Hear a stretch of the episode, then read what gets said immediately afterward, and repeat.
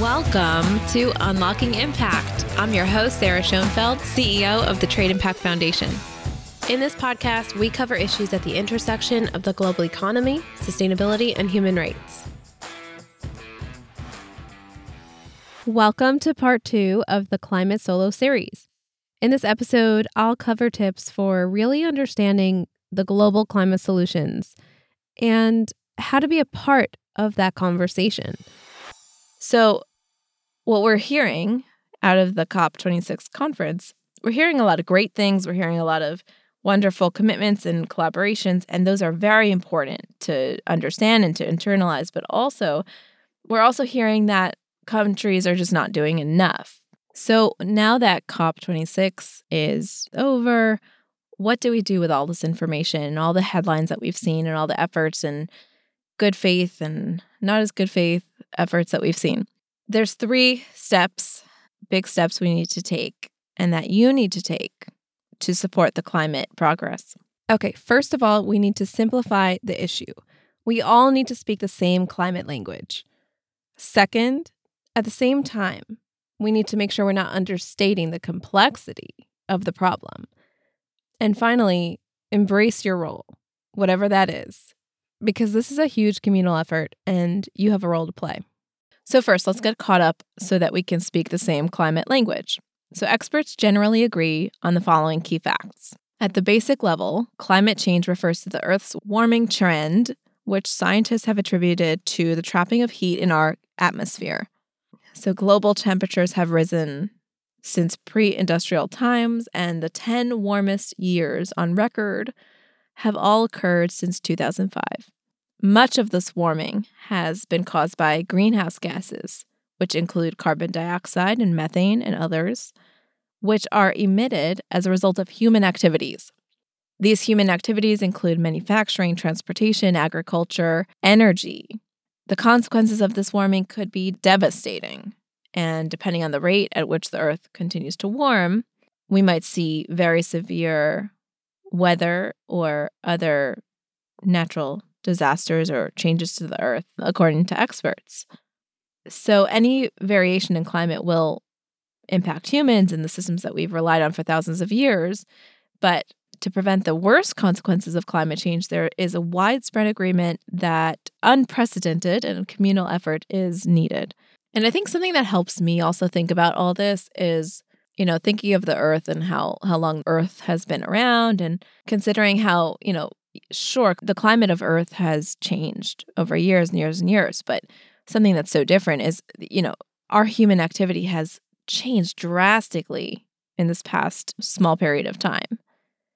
And all the different things that we're doing with, you know, as a result of technology and innovations, we're causing a lot of pollution all over the world. And we've known about this for some time. And I think now we're all seeing the environmental degradation and, you know, increased temperatures. Okay. So Bill Gates is a leading innovator in the space, and he actually recently pledged $1.5 billion as part of a joint project with the federal with the US federal government that includes launching clean energy initiatives in the US, which is really exciting. I think that public private partnerships, and we're seeing more and more of this all over the world, including in the US, on a host of different human rights issues. I think public private partnerships are the way to go. Why not leverage all the knowledge that we have, right? Anyway, at COP26, Gates argued that we must scale this clean technology innovation in order to increase the accessibility of it all around the world and make sure that it's affordable because that's the way to make sure that everyone's going to be using this clean energy, right? We have to make sure, and he calls it the green premiums shouldn't be too high. You know, basically, it shouldn't cost too much more to have clean energy versus dirty energy. And today it does. Today it costs too much. And so we're not going to incentivize behavior around the world through more expensive energy. So we need to innovate and find ways to make clean energy a lot cheaper, basically. And it's not an easy thing to do. So, the final piece on, you know, simplifying the issue, we need to get to zero. We need to get to zero in the long term. And I take that out of Bill Gates' new book on how to avoid a climate disaster. let's get to zero. And that that helps me so much. I say it so many times here, I know, but it really helps me because there's just so many numbers being thrown out there and so many solutions and everyone seems to have a different solution. And the point is that everyone needs to be coming up with these solutions and they're part of the solution, right? Everyone is coming up with partial solutions, but the goal is zero, right? We don't have one solution that's going to get us to zero. It's lots of different solutions, lots of people, lots of decision makers, lots of innovators coming up with solutions that will get us to zero in the long term. The zero piece, I know I'm going on about zero, but the zero also helps me with regards to collaboration because we need to look at it a little bit differently, right? We're not, we shouldn't be criticizing everyone constantly because they're not at zero yet, right? It's not possible to be at zero. It's not possible to manufacture and produce all the goods that we want to consume and not emit carbon into the atmosphere. We can't do it right now, but we shouldn't stop working on it. And we should work on it with more and more urgency and put more resources into it. And I think we are doing that, in fact. So people will disagree on whether we're doing that enough and it at the widespread level we need to do it or at the speed we need to do it. But we are seeing an increase in, in clean energy technology and innovation, as well as other clean innovation, green innovation. Okay, so hopefully some of that clears up, you know, sim- simplifying the issue. Number one, let's simplify the issue. Let's speak the same language. And I, I really hope that when you walk away from this podcast, that you get some confidence in yourself and in your knowledge. Because when someone's talking about a clean energy or another clean technology solution, don't feel like, oh my gosh, you know, I don't know enough. I can't ask any questions. Ask the really simple questions, really simple. You know, will this help? You know, what will this help? To what extent? How will it help? Really understand that, right? Understand the impact. Don't just read uh, if you you know if you're reading an article and you say well you know oh wow they this company says that they have the solution to climate change oh well, i guess we're good no take a closer look. What's the actual impact if this solution is implemented, right? Look at the impact, trying to imagine that. And remember, you can ask, you know, will this get us to zero? it's unlikely, right? One piece is not going to get us to zero. So what what's important there is we need lots and lots of small and large innovations and solutions and efforts. Okay, number 2. While we do need to remember number 1, simplify the issue, we, number two, must not understate the complexity of finding effective global climate solutions. Okay, experts do generally agree on the key facts and the, the need for widespread focus on climate solutions, but there are so many different opinions on the path forward. And oftentimes, those proposed solutions can get so technical and complicated that it's hard to follow along. So, I'm going to give you a few tips that I find helpful when reading about and talking about solutions. First of all, as I've been emphasizing, focus on innovation. We need massive innovation towards long term solutions, right? Don't think about the short term. Well, that's not true. We should think about the short term as well because people are really being impacted today. And so the more we can do in the short term, the better. But we also need to remember this is a long game, right? It's, it's a marathon, not a sprint. And we need massive innovation to get to where we want to go. So, yes, we should drive everyone to make thoughtful, empathetic, ethical choices today. But at the same time, we can't criticize everyone for being imperfect in the short term because it's just not possible to be perfect right now. It's not. Consider the need for collaboration. Remember that this innovation we need requires a collaboration. So try not to isolate each other, try not to antagonize each other, try to talk and listen. Both, right? Talk to each other and listen to each other.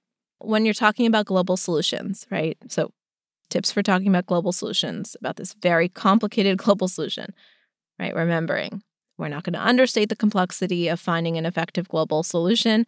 So, we're going to focus on these tips. One is innovation. Innovation and I would say collaboration goes right with it. You can't really innovate without collaborating at this scale that we want to innovate.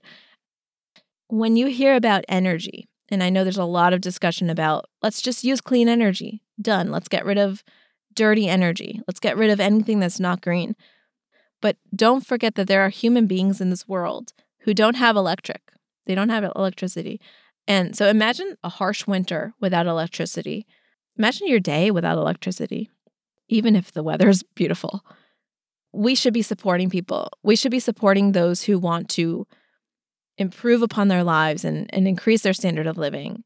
We should not be holding back energy from individuals just because it's not clean energy. At the same time, we should be working towards as much clean energy as possible. So those are those are two different issues that tend to come together, but I just want to mention it because when people are talking about energy solutions and how, you know, we need to completely do away with dirty energy, let's remember that that's the goal. That is that is the goal. And that's the zero, right? Remember the zero. Today we're at 51 billion tons. We want to get to zero, but don't forget about those human beings who live today and who really would like some access to affordable energy. And they can't afford clean energy today. But let's let's figure out how we can incorporate those people and make sure we're being conscious of their human rights as well. Okay, so we talked about the, the focus on innovation, and I'd argue collaboration with there. We talked about being conscious about the rights of human beings all around the world to get access to energy, right? So, now the last tip I have for you when making sure that you're not understating the complexity of finding an effective global climate solution, it comes to China. Really, a lot about China. I mean, I think eh, a lot of these lessons will, these tips will also apply to somewhere like Russia, right? So we want to make sure that any country that is not keeping up with the with other countries in terms of climate commitments and, and focus, we want to make sure we're incentivizing behavior that is positive. I focus in on China because when you look at the global economy and you think about the amount of global trade that passes through the South China Sea, a third of our global trade, a third of the products consumed in the world flow through the South China Sea. And when you look at China and the minimal commitments that have been made, and it's complicated. I'm not saying that it's not complicated. It's not. It's not that China sh- should be clean. You know, have, only use clean energy tomorrow, but we need to make sure, since the overwhelming consensus is that well, China's not making the commitments, not focusing on the climate issue to the extent that that experts would like to see. So, if we can't rely on a country, and in particular, we're talking about China, which is so important to supply chains and international trade and the goods that we consume and rely on, if we can't rely on China to make greater commitments and, and strides on its own, we need to be cognizant to incentivize positive behavior. So, we talked about simplifying the issue, right? Needing to speak the same climate language. And then we talked about making sure we're not understating the complexity, right? So while we do need to, on one hand, simplify the issue, we also need to grasp that it's a complicated matter, right? And it's going to require a lot of brains put together to solve it. And so a few tips that I had was one is the long term innovation. That's what's the most important to getting to that zero. And I think collaboration is so key there then I think the second tip is when we're talking about energy, just being very careful that we're not ignoring the needs of those who live on the earth today, especially those who are most vulnerable, and making sure we're being conscious of their human rights while still being very laser focused on green energy solutions and the affordability of that green energy. And finally, the third tip is make sure that when you're seeing a climate solution being proposed and you're make sure that the solution is addressing the China problem, which is so much of our goods are manufactured in China, and we need to make sure that any carbon solution incorporates a way to incentivize positive behavior when it comes to carbon being emitted in China. So, finally, whoever you are, whatever you do, embrace your role. Legislators certainly have a role to play, but I think that what's overlooked more is the co- corporate and consumer role. If you are a corporate decision maker, there's lots that you can do at every level. You have expertise on a specific piece of the puzzle that others don't have. So work with your industry partners, work with other experts in your field to brainstorm and develop and trial new solutions. As a consumer, you have so much power, right? In the aggregate, we all, the consumer, have so much power. And it's easy to say, well, I'm just one person, but it matters. It does matter. And companies are very focused right now on consumer behavior when it comes to ESG, environmental, social governance metrics, when it comes to social, you know, social impact, sustainability, environmental sustainability in particular. Companies are looking to consumers in many ways as the inspiration for a lot of these sustainable policies. So keep focused on that and feel empowered that you, the consumer, have a lot of power. This has been Unlocking Impact. Thanks for joining our first ever solo series. Don't forget to subscribe so that you never miss an episode. And next week, we'll be back here with a guest. I hope you can join us then.